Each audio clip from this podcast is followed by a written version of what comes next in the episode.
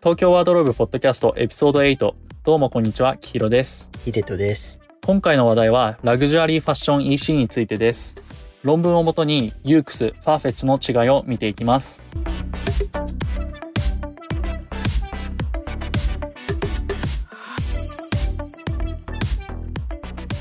えっと今回のエピソードでは古川隆夫さんがまあ2020年10月に書かれたラグジュアリーファッションにおけるオンラインリテールデジタルプラットフォーマーの分析というものを元にですね、ハイファッション EC サイトについてお話ししていこうと思います。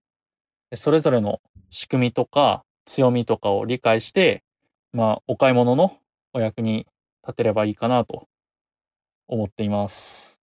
今回のエピソードでは、ちょっと論文元に紹介するので、まあ、後半、まあ次のエピソードでは、えー自分たちが実際どういうふうにいろんなファッション EC 使ってるのかなっていうふうなことを話していきたいと思います。じゃあ見ていきます。はい。じゃあ、見ていきますか。うん。えっと、この論文はですね、完成工学18巻っていうものに載ってるので、あと、ショーノートにもリンク貼っておくので、よかったら見てみてください。見ながら聞くと多分、あの、理解も深まるかなとは思うので。では、見ていきましょうか。で、まず、はじめにっていうところで、まあ、第一章は、まあ、簡単に説明しちゃうと、ファッションをこう、ピラミッドのように考えて、その下の一番底辺の部分、SPA、ユニクロとかザラとか H&M とかがこう、どんどん広がってきている。で、そのピラミッドの頂点の方、そこではハイファッション、まあみんながよく知ってるようなハイブランドっていうのが新興国とかの経済成長を背景にですね、すごく成長を続けているということが書かれてます。で、このハイブランドはマイケル・コスとかコーチとかのアフォーダブルもしくはアクセシブルラグジュアリーと呼ばれるあのファッションブランドがちょっとラグジュアリーのものをどんどん下に押し広げていく、拡大していくことが行ってまして、市場のピラミッドの中でどんどんこの中間の部分がなくなってきているっていうことが書かれてます。で、それとですね、この第一章ではトリクルダウン理論っていうのに触れられていて、まあ、これは経済学かなの用語で、富が富裕層から低所得者層に向けてどんどん滴り落ちてくるみたいな意味で、大企業とかお金持ちが富めば、まあ、投資とか消費とかが活発になって、まあ、幅広い層に恩恵が及ぶっていう考え方。これをファッションに応用して考えると、まあ、ある特権階級が他の社会階級と、まあ、差別化するために、まあ、生まれた一つの方法。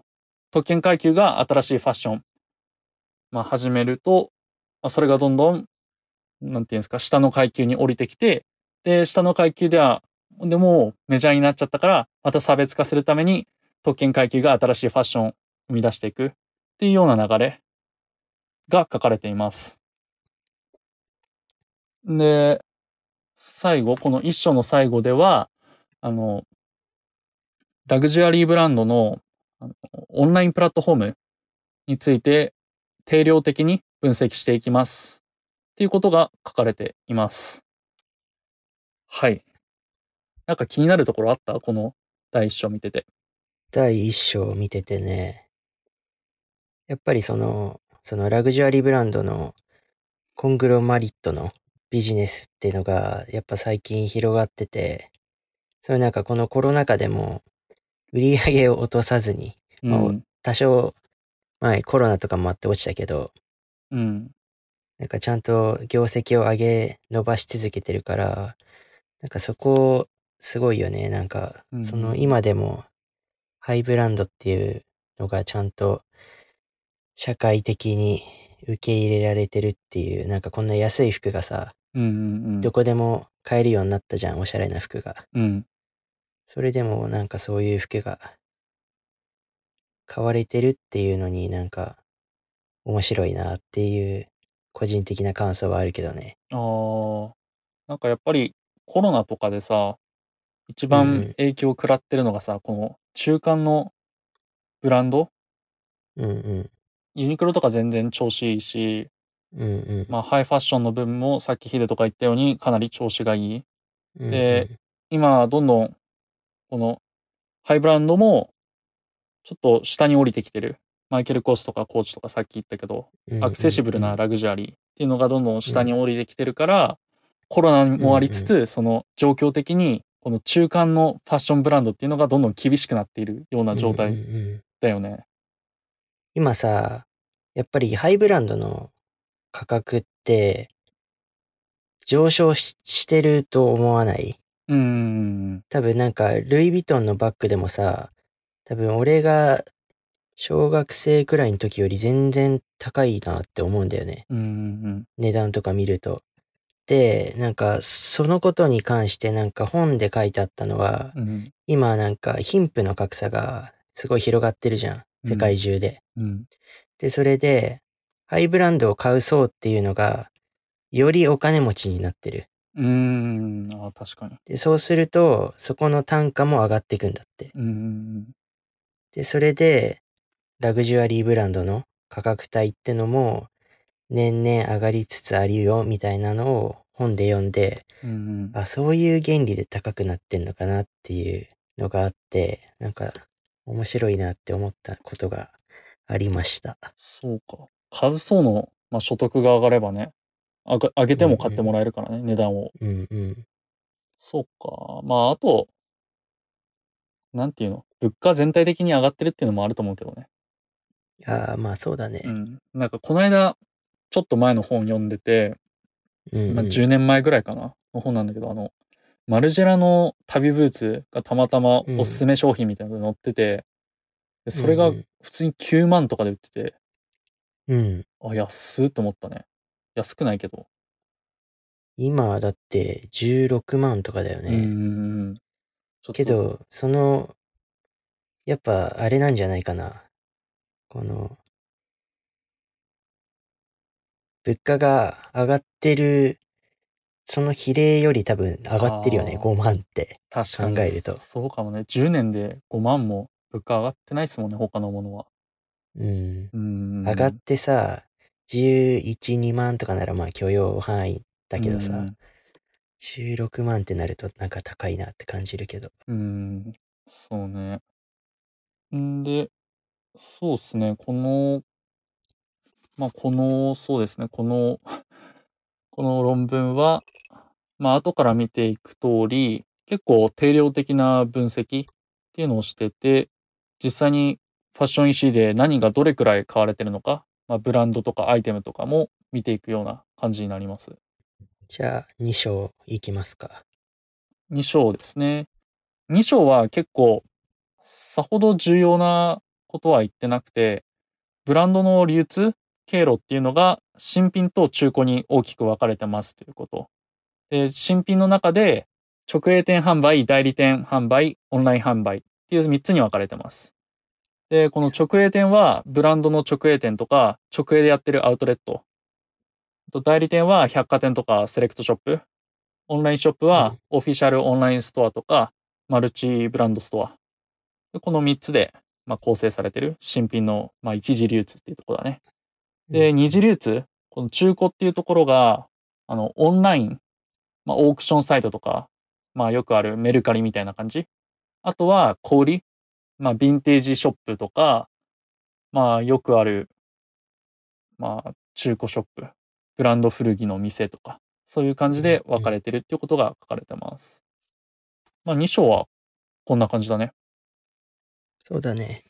大まかに言うと、ラグジュアリーファッションがどういう流通経路でうんうん。皆さんの元に届いてるかっていう大まかなとこなんで、うんうんうん。ね、特に、まあなんか最近少し気になることがあるとすれば、服好きの若者の間ではやっぱりあの、そのメルカリとかラクマっうん。ていう二次流通がすごい広がってるっていうのがあって、日本では。うん。ぱそこに服が好きだけどお金が使えないみたいなうん。携帯とかさ、そういういろんな趣味が増えて、そこにお金を使う人が増えたってのもあるし、うん。単純に所得の問題で買えないとかそういうのもあるみたいだけど、そ、なんかそういうことをね、どこかで読んだんですよ。そうか。そなんかそれも見て面白いなって最近は思いましたけど、うんうんうん二次流通については。なんかやっぱり、なんか買う前に、実際買うかどうかはわかんないけど、とりあえずメルカリでどんくらいの相場なんみたいなのは調べたりするよね、普通に。うん。うん。買った後もちょっと調べたりする。うんうんうん。まあなんか、俺はリセールは基本的にしないんだけど、うん。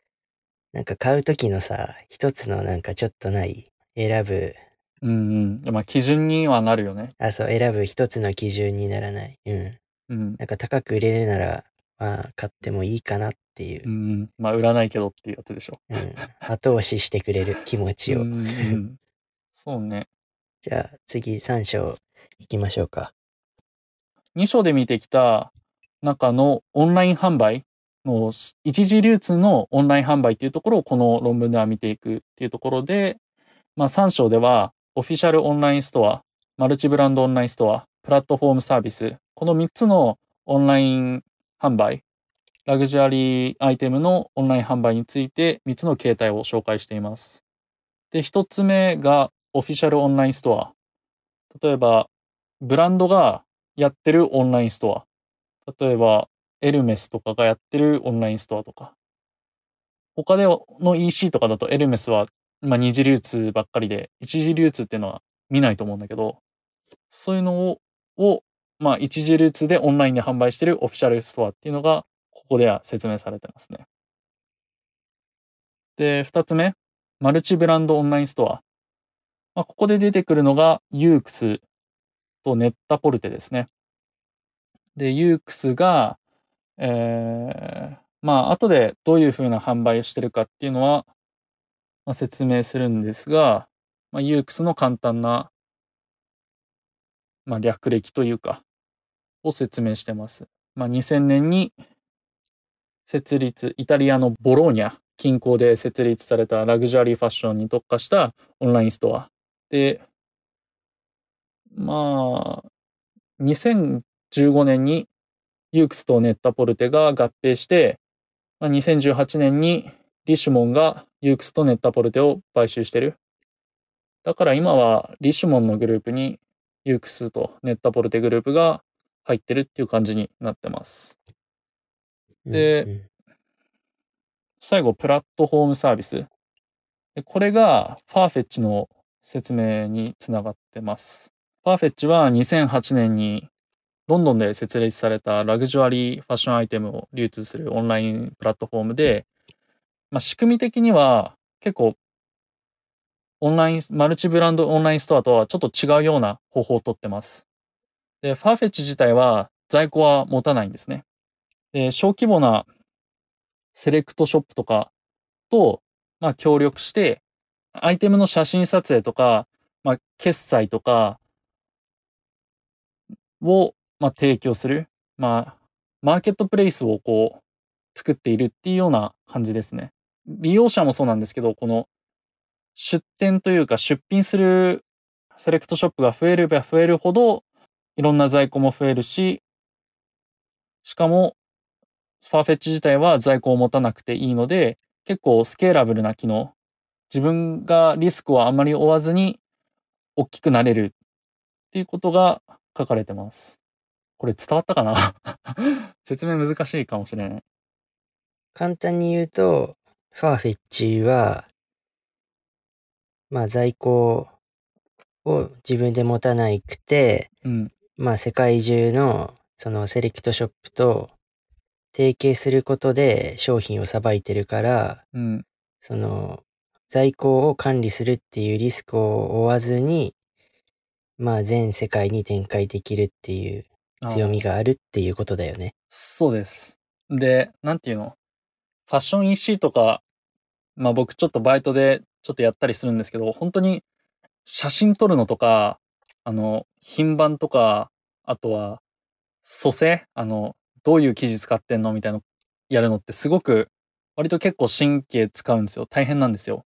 なので、結構小さなオンラインショップを運営するぐらいだったら、結構ファーフェッチとかに丸投げしちゃった方が、かなりクオリティ高いのものもできるし、いろんな人も見てくれるので、小さなセレクトショップ側にもメリットがあるっていうような、うん、う。うんん、プラットフォームだと思います。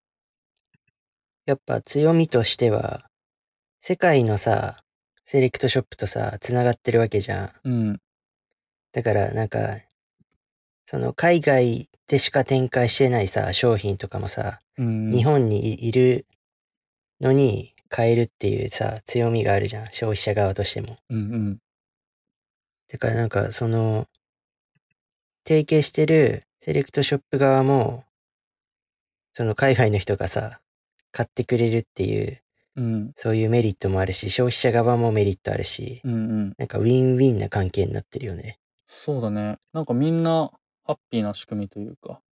うんうん。しかも、セレクトショップ側は注文を受けて、実際発送すればいいだけなので、本当にみんなウィンウィン。まあ、スケールもしやすい。リスクを負わずに大きくなれるっていうことで、まあ、物理的な制約とかがなくて、まあ、商品数増やすことできるので、結構ビジネス的にも面白い仕組みかなと思っていうんます。うんうん。はい。で、逆にこのユークスのマルチブランドオンラインストアっていうのは、まあ、在庫を一手に引き受けて売るっていう、まあ、従来型の形なので、そこはユークスとファーフェッチの大きな違いかなとは思います。じゃあ、ユークスは、日本でいう ZOZO タウンみたいなもんか。そうね。まあ、ZOZO タウンも ZOZO タウンで結構変わった感じで、まあ、在庫引き受けるって言っても、完全に買い切りっていう形じゃなくて、一旦預かるよ。で、こっちで写真撮影と、あの、ネットに掲載、アイテム掲載はするよっていう形で、実際買い切る形じゃなくて預かってる形だから、もし売れなかったらブランドに返却できるっていうようなような仕組み。だから、あの、在庫リスクっていうのがなくて、まあ、倉庫は、まあ、物流とかがいるんだけど、まあ、さほどリスクもあんまり大きくなくてスケールできるっていう点で、結構投資家からとか評価が高いシステムになってる。えー、あ、買い切りじゃないんだ、あれ。ユークスは、じゃあ買い切りの形なの？おそらく、うん、まあそうでしょ基本的にじゃあ買い切る形なんだ。う。うんうんうん。えでそうっすね。3章なんかありました？他に。こんな感じでいいかな。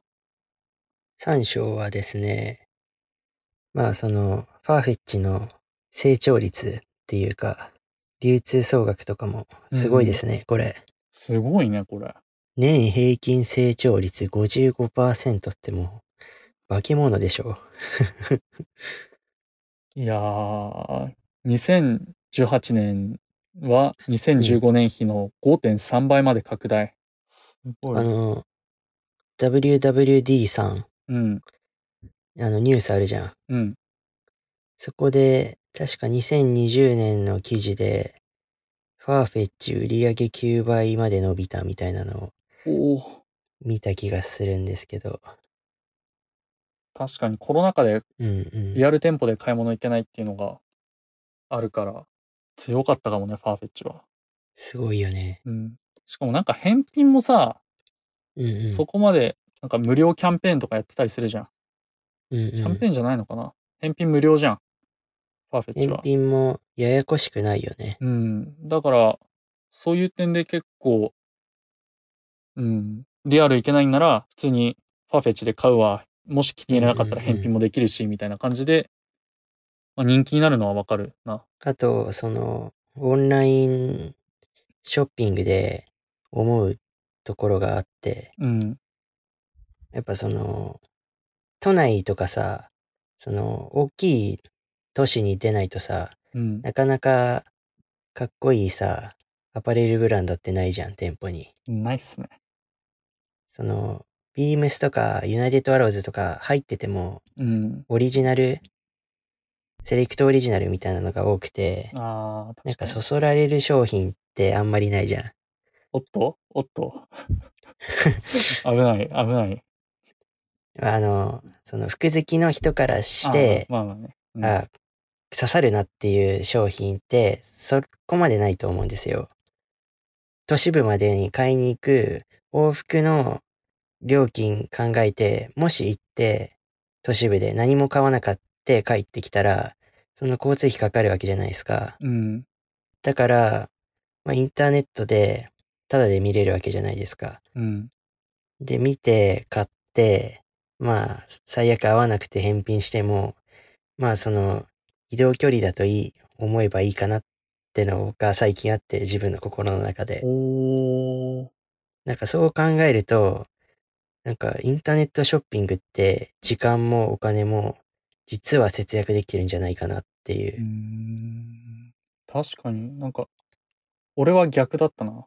なんか、店舗で見て、安いからファーフェッチで買うとか、そういう逆ああの発想だったんだけど、確かに、そういう考えもありだな。うんうん。うんうんうん。やっぱ、社会人の方だと、お金はあっても時間がないって方が、一定数以上いると思うから、うんうん。そう考えると、この、ラグジュアリーに特化した、こういうファーフェッチとか、そういうオンラインショップってなんか、やっぱその、売り上げにも出てると思うんだけど、やっぱ支持層があるんだなっていう。うんうんうん。そうね。特にファーフェッチとかは、使い勝手とかさ、サイトの綺麗さっていうのもあってさ、EC なんだけど、なんか安っぽくないっていうか、EC の悪い部分を全部補ってくれるような感じがしていて、うんなんか、ハイブランドで買うときってさ、やっぱり店の雰囲気とかさ、店員さんの接客とかそういう高揚感とかがあるじゃん。うんうんうん。ファーフェッチの見た目、うんうん。使い勝手とかはさ、そのハイブランド特有の特別感っていうのがうんうんある気がするな。なんか、バイマとか、あの、 YOOX とかで買うよりかは、なんていうのかな、ハイブランド特有の優越感っていうのがある気がする。うん、そのハイブランドだとやっぱり店舗に行くとその気持ちいい接客をしていただけるしね。うーん、で買った時のなんだろうなんか飲み物出てきたりさ。うん、そういう付随したサービスもあるし、うん、まあ普通の服屋さんでも通えばなんか何々さんってこういうの好きですよねって裏から出してきたりうん、うん、してくれるわけじゃん。まあ、その、リアルでも、オンラインでも、なんか、ね、両方、その強みがあるっていうか、そういうのはあるけど、うん。まあ、リアル店舗での良さっていうのを使い勝手的な面で、うんうんうんサービス的な面で補ってるっていうのがファーフェッチだよね。で、4章。アイテムと価格から見たブランドっていうところで、ファーフェッチで販売されている商品情報から、まあブランドの動向、まあ実際何がどれくらい売れてんのか、どのブランドの何がどれくらい売れてんのかっていうのを分析した章になります。結構具体名が出るよね。具体例というか。うん、ここら辺からすごい具体的なブランド名が出てきて、うん。まあ、ファーフェッチの中だと、一番アイテム数が多いのがプラダ。プラだね。4962アイテムってこんなにあったんだって思うんだけど、うん。やべえな。で、次、グッチ、サンローラン、ドルガバ、バレンティノ、バーバリー、ミュウミュウ、ステラ、フェンディ、マイケル・コスト。まあ、10番まで今、ダーッと言ったんだけど、そうだね。うんまあ、バーバリーくらいまでは、まあ3000アイテム弱だね。こう多いな。うんだ。って何シーズンも分ものアイテムがあるってことでしょ、これは。そうだよね。うん。すげこえな。んなんないもんね。これ店舗よりも絶対多いよね、これ。うんうん。まあ多分俺、さっきも言ったけど、でも日本でしか展開してない方とか、うんアメリカでしか展開してない方とかもあるから、なんかそういうのとかも結構増えてるんだろうね。うんうんうん。織り交ざって。なんか、ラインナップ的にちょっと、ケリングのグループが多いなっていうのと、あプラダ。ププラダっ、て独立系で、まあそういう LVMH とかに入ってなくて、ないからさ。そあ、プラダって独立だったんだ。うん、なんか調べたんだけど、親会社っていうのが出てこなくて、プラダずっとケリングに入ってると思ってああた。ー、勝手に。なんかね、あのヘルムート・ラングとか、ジル・サンダーとかうんうん思ってた。っていうので、一時期は多分あれじゃない？本当になろうとしてたんじゃない ?LVMH とかのああ、コン。グロマリッうん、ト系。コングロマリットに。まあ、フェンディとかも買ってたし、うんうんなろうと思ってたんだけど、このフェンディ立て直しできなくて失敗して、痛い目あったから、もうプラダとミュウミュウで抑えとこうみたいな感じなんじゃないですか。ああ、なんかジル・サンダーを買収してたってのは知ってるんだけど、うんうん。ヘルムート・ラングも言ってたんだ。うんもう、なんかすごい渋いとこ攻めるね。うんうんうん。ヘルムート・ラングとかは実力派っていうか。うん。今はユニクロ持ってるよね、確か、ヘルムート・ラング。あ、そうなの？うん。セオリーとヘルムート・ラングうんうん持うんってるとうん。思うよ。ああ、そうなんだ。うん。ヘルムート・ラングがどこに属してるかは全然考えたことなかったな。なんか特にヘルムート・ラング指名買いしたいとかないからね、あんまり。なんか、失礼だな。うん。セレクトとか行くと、うん。うわ、なんか、シンプルだけかっこいいなっうんて思うけど、なんか、うんまだそこに手出す年齢じゃないかなってうんなってしまうわかる。うん。ちょっとまだ、僕には、まだかなとは思うな、毎うんうん回。うん。で、このランキングを見てて面白いなと思ったのが、うん。結構その、さっき言ってた中間層、うんマイケル・コースとか、なんかそこら辺も入ってるんだっていう。うん、マイケル・コスト、あとどこだろうね。まあ、レッド・バレンティノも、まああーそんなに高くはないし、あ、MM6 とかあんね。うんうん、MM6 もあるし、うん。まあ、建造とかもこの中で言ったら結構安い部類？そうだね、建造、MSGM ら辺は同じ価格帯なのかな。あと、フルラとか、あそうだね。あうんの、うん。やっぱりさ、プラダとかさ、うんうんサンローランとかがあるとさ、うんうん。安く感じるじゃん。そうだね。うん。で、見た目がさ、うんうん。まあ、ここまでの価格帯マイケル・コスとかまで行っちゃうとさ、あんまうりん変わんないじゃん。実際触ったら結構違ったりするんだと思うんだけど、うん EC 上の見た目ではあんまり違いが見られない。だけど、この値段が全然違うから、うわ、安いと思って買っちゃう感があると思うんですよね。けど、あの、僕の周りの大学生の、女子大学生、マイケルコース率すごい高いよね。ああ、マイケル・コス好きな人多いよね。メンズでも結構使ってる人いるな。うんうんあの、ベルトとか。うんうん。アパレルも普通に、ちょっと MK の主張が多いのもあるんだけど、まあまあ普通にかっこいいのもあるって。かっこいいよね。うん。えー、ここに、コーチは入ってないんだ。コーチないね。マイケルコース入っててコーチないんだっていう、うーん。そこの意外性は少しあった。普通にアウトレット充実してるじゃん、コーチって。そうだね。どこでもアウトレットでもうさばききれてんのかな。うーん。もう、なんか、年中60%以上オフしてるイメージがある。あの、看板が出てるやつでしょ、毎回。うん、60%っていう。白い字が黒い背景に。いやー、まあ、そうね、売り方はちょっと、まあ、セール多いかなっていう部分もあるけど、うん物自体は普通に、ね、それこうんそアフォーダブルなラグジュアリーファッションっていうところで、うんうん。いいっすよね。好きですよ。なんかヒデトが持ってるバックパックとかも俺すごい好きだしうん。うん。うん。なんかアパレルとかもね、最近可愛いなって思うのも結構あって、うんうんその、それこそ木村拓哉さんの娘のこうきさん。がモデルや務めてると思うけど。なんかそのこうきさんが着てる服もね、おうなんか、ハイブランドじゃんって思うような服も着てて、うんうん。結構かっこいい服も多いですよ。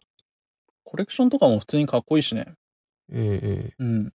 あ、そうそう。で、このアイテム数の多いトップの10ブランドは医療品だけじゃなくて、バッグとかシューズとかアクセサリーの構成比率も高いっうんうん。ていうことが確認されてますね。そうですね。うん。で、やっぱり、ボッテカ・ベネタ、サルバトーレ・フェラガモ。そこら辺はやっぱバッグとシューズうん。の構成比率がやっぱ高くなるんですね。そうだね。ジミー・チューとかも。うん。まあ、ュはね。あ、ゴールデングースとか。ううんうんうん。ん。で、次、で、次は、まあ値段、高価格ブランドにフォーカスしてるってことで、うん。平均通常価格が1000ドルを超えるうん29ブランドの通常価格と販売価格の分布をうん図2に示してます。まあ、高価格順で1位がブルネロ・クチネリ、2位がボッテガ、3位がバレンティノ、うん4位トム・ブラウン、グうんッチっていう感じですねう。んうん。で、販売価格の平均はえ、これもブルネロ・クチネリが1位。うん、で、ボッテカ・ベネタが2位。うん。3位はトム・ブラウン？3位がグッチかな。これトム・ブラウンさ、1797ドルになってない？ガチじゃん。高額な順にって書いてあるのに、高額じゃないっていう。ミスかな？多ミスかな？うん。作著者さんの。まあこういうこともあるね。うん。うん。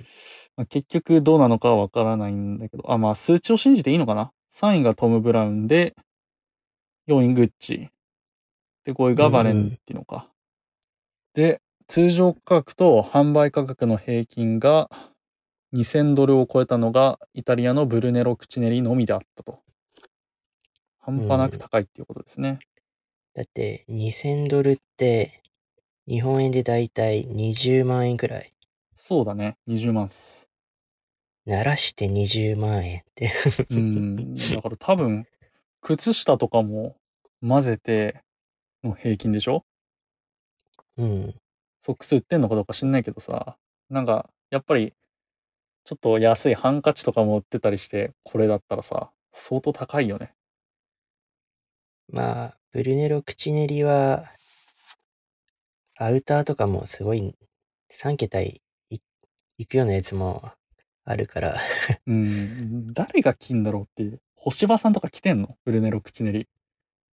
いやけど、星葉さん、ピッティの時よく口練り言ってるよね。あ、本当？うんうん。クチネリね。けど、やっぱその、ダンディーさがすごい、口練りは。うーん。なんかまだ手出せないな、全然。40代ぐらいになったらって感じ。千葉県の木更津のアウトレットにあるんですよ、ブルネロ口練りが。うんうんうん。ディーゼルの隣だったかな、確か。で、まあ、その木更津のアウトレット行くたびにブルネロ口練り、顔は出すんですけど、うん。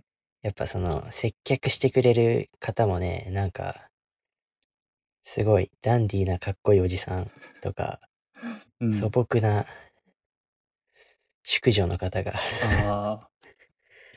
丁寧に接客していただけますよ。うん。まあ僕、毎回、やっぱ僕にはまだ早いなって思って買わないんですけど、うん。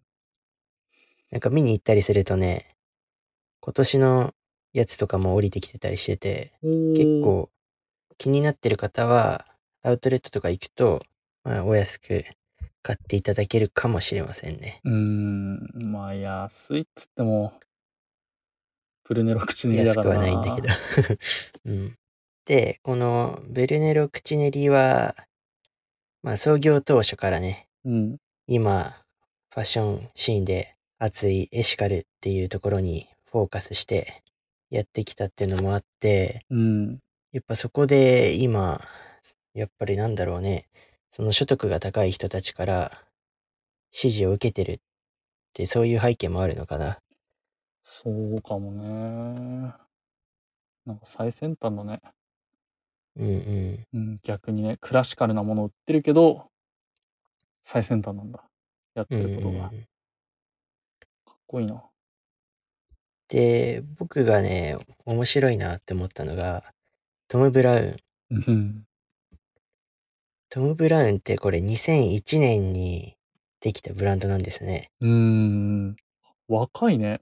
僕たちより若いっすよ。そうだね。じゃ、若干二十う歳。ーん。で、あの、パリとかイタリアのブランドじゃないんだよね、これ。そうアメね。リカのブランドで、年数もそこまでいってないのに、うん。もうハイブランド並みの価格帯で、しっかり顧客を掴んでるっていう、そこが面白いなと思って、どういうブランディングをやってきたら、こういうことが可能になるのかなっていう。うん今度やってみる？トム・ブラウン会。何か、なんか書籍とか文献が出てればね、うんうん気になるけど、基本的にラグジュアリーブランドって、歴史が長ければ長いほど価格帯が高くなるじゃないですか。うんうん。だからそこで、この20年弱で、だって、カシミヤのカーディガン24万円くらいしますもんね。それを持ってるのはどこのドイツだって話なんだけど。まあ で、コートとかもね、40万から60万円くらいしますし、それを持ってるのはどこのドイツだって話なんですけど。ななんかそこすごいなっていうう。んうんうん。まあ単純に物がかっこいい。デザインが。うんうん。で、コレクションがマジバチイケだから、うんうんうんぜひ。ね、あの YouTube に上がってる動画見てほしい。チャンネル登録者数めっちゃ少ないんだけど、いや、面白いですよ。あの、ショーのメイキング映像とかで、トム・ブラウンがぜ、な実際にこう、スタイリングとかしてるまあ動画とかがあって、めちゃめちゃかっこいいですよ。なんか初めてニットのジレっていうの、かっこいいなと思った。うんうんうんあれ見て。かっこいいよね。うん。で、トム・ブラウンの株式を85%持ってるんだよね。うん。エルメネジルド・ゼニアが。そう、ゼニアがね。いやー、いいですね。なんか親和性が高いというか。うんうん。なんか多分いい記事も下ろしてもらってるんだろうね、きっんうんうん。いやー、トム・ブラウン会やりたいですね。なんか書籍とかあったら、ちょっと探しましょう。うんうん。そうですね。ヒデトに語ってほしいわ。トム・ブラウン。で、で あの、やめてください。で、次じゃあ、5章。次は推定売ね上額から見たブランド、うんいきますか。まあ、基本的にオンラインストアのシステム外部から、まあ、決済情報とか得られないんで、まあ、大体の推定できる式っていうのを、まあ、この方が作られてて、うんうん。で、それをもとに、まあ、うんうん次でこう、まあ、何がどれくらい売れてんのかっていうのを推定していくっていう感じになってます。この章は。で、推定売上額の大きいブランド。うん。これ、ファーフェッチで取ったやつだよね。そうです。で、まあ、販売額が、調査機関における在庫量の変動からブランドカテゴリー別の売上高を集計、推計し、まあ、上位の50ブランドを図にまとめてるっていう感じになってます。で、1位がグッチ、2位がプラダ、うん3位ジミーチュー、うんうん。4位バーバリー、ドルガバ、サンローラン、みたいな感じで、まあ、どんどん、そうですね、上位から下位まで続いていくって感じになってます。まあ、この上位50ブランドには、ラグジュアリーブランドっていうよりも、もうちょっとカジュアル寄りのアクネとか MSGM、ディスクエアドとかも入ってるっていう感じ。ディスクエアードは普通に定価だと高いけどね。うん、なんか、ディスクエアドってラグジュアリーじゃねえんかみたいな思ったけど。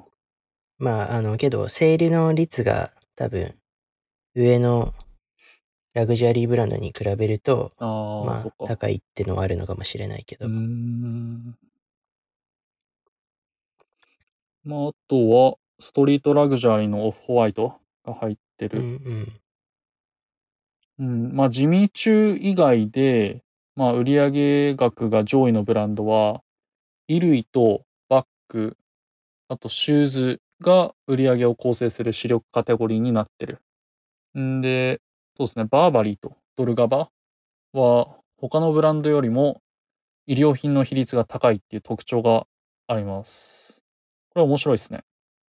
バーバリーはやっぱりトレンチコートが有名ってのもあるしね。うん。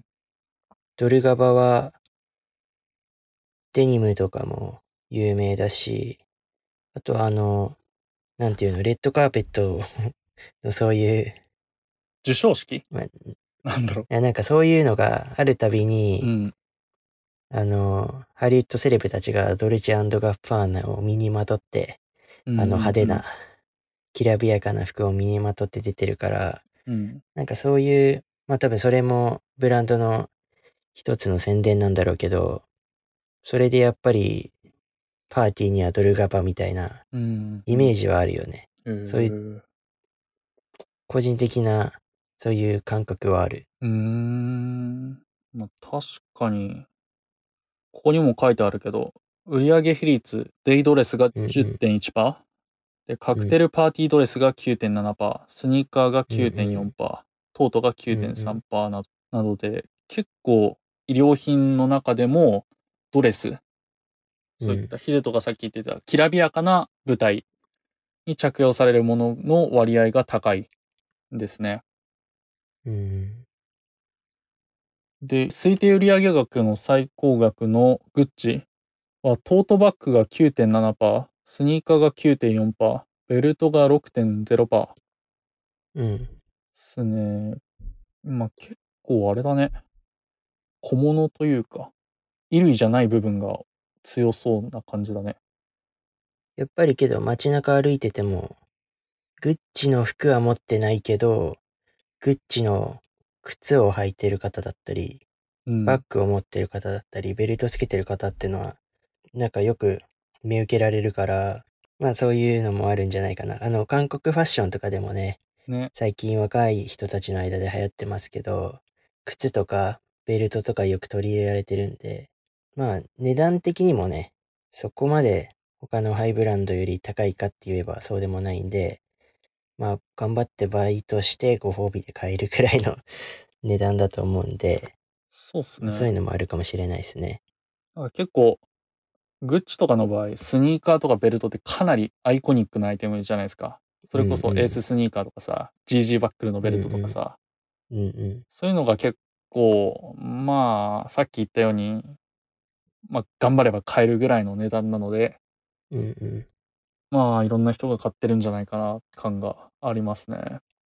うん。うん。で、まあ、プラダは、トートバッグが27.7%、スニーカーがうんうん。7.8%、うんうん。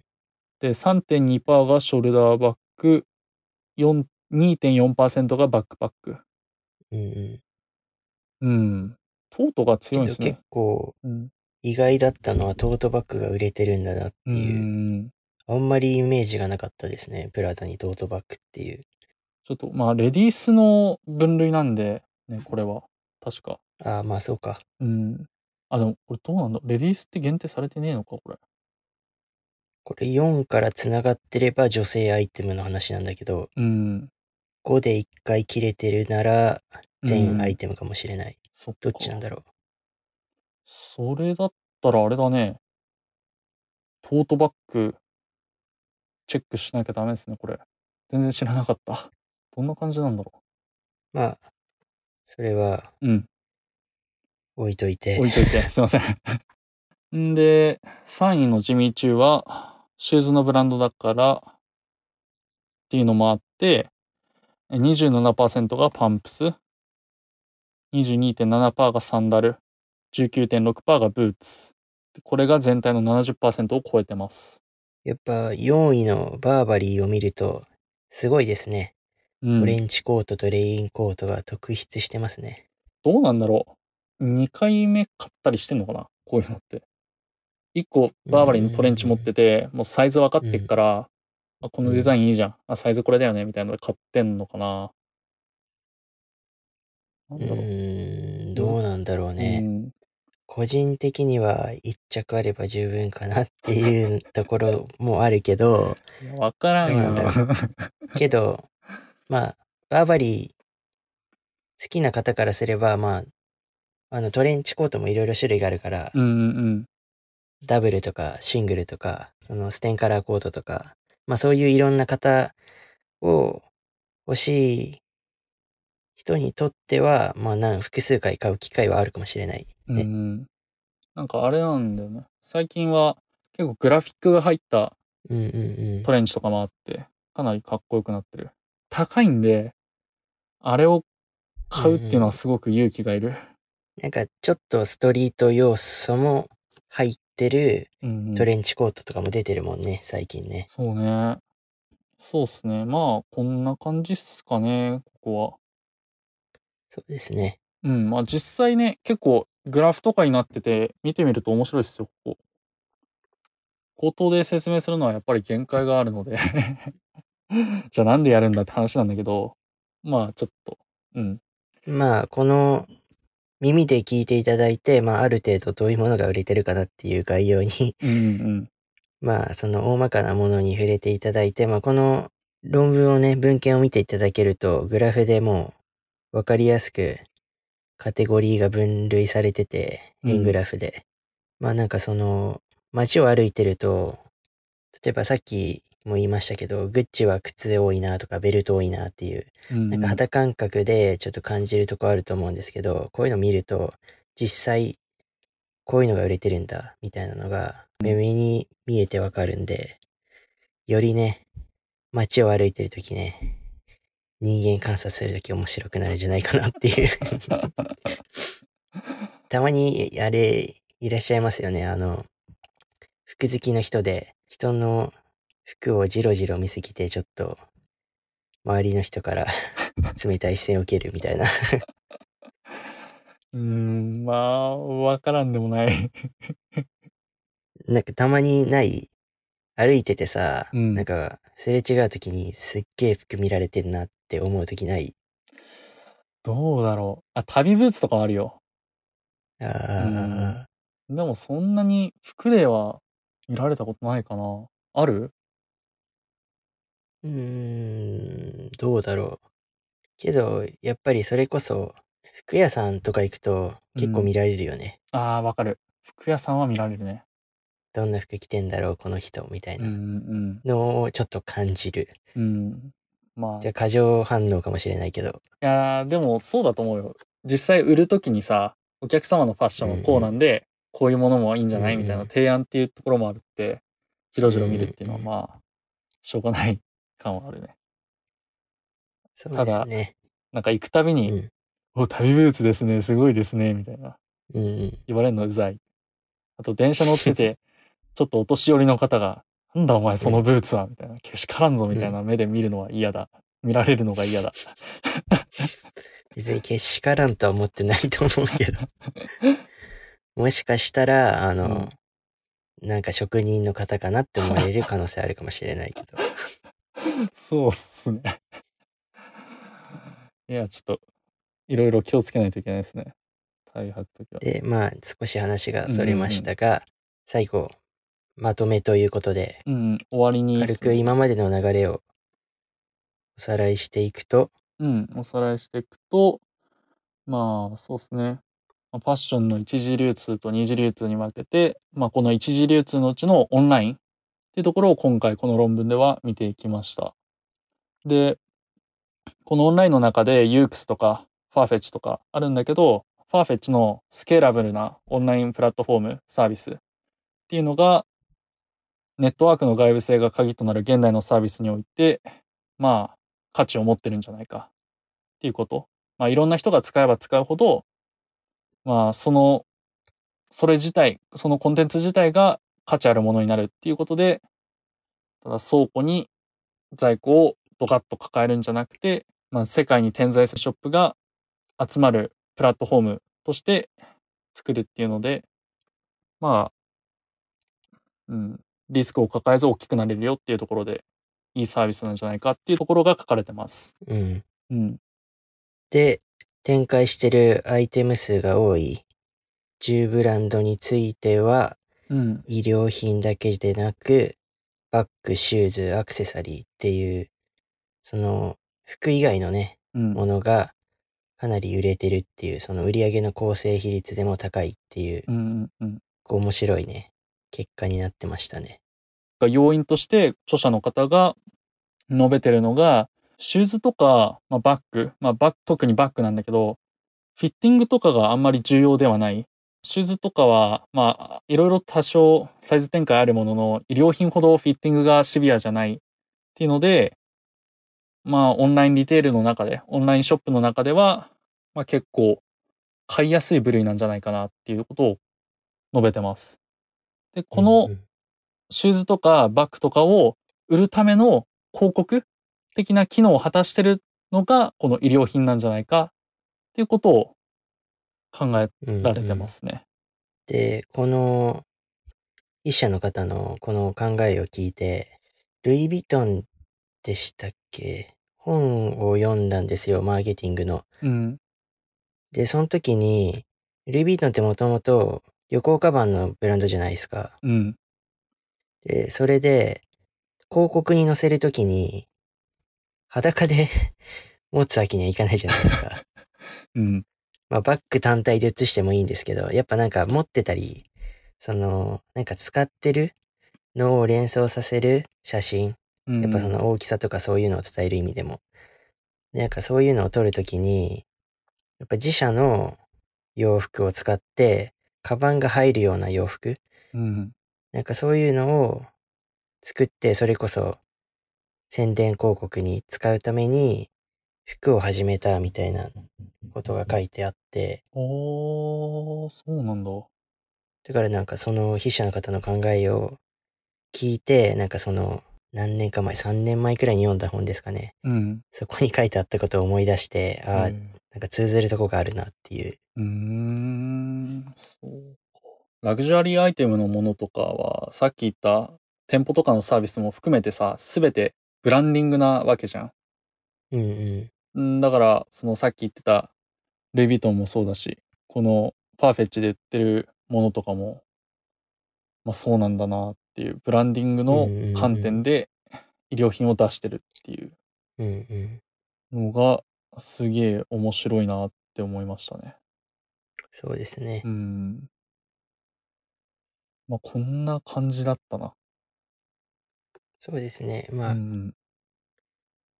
文献のまとめとしては、うん。こんな感じですね。そうですね。こんな感じで、まあ、論文をもとにですね、まあ、ユークスとファーフェッチの違いというか、まあ、どういうふうな形態をとってるのかっていうのを見てきました。で、これをもとにですね、僕たちがですね、実際どんな感じでファッション EC で服を選んでるのかとか、どんなファッション EC 利用してるのかっていう話を後半ではしていきたいと思います。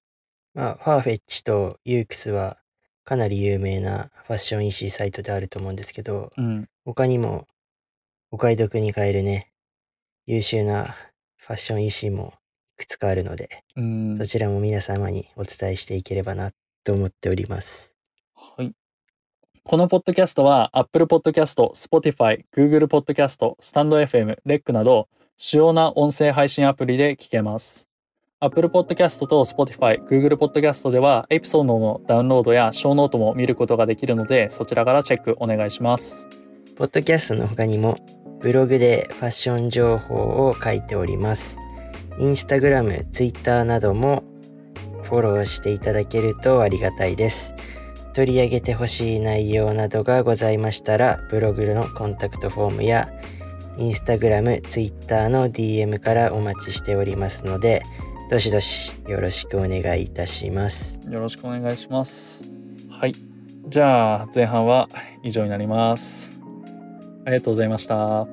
長い間ご清聴ありがとうございました。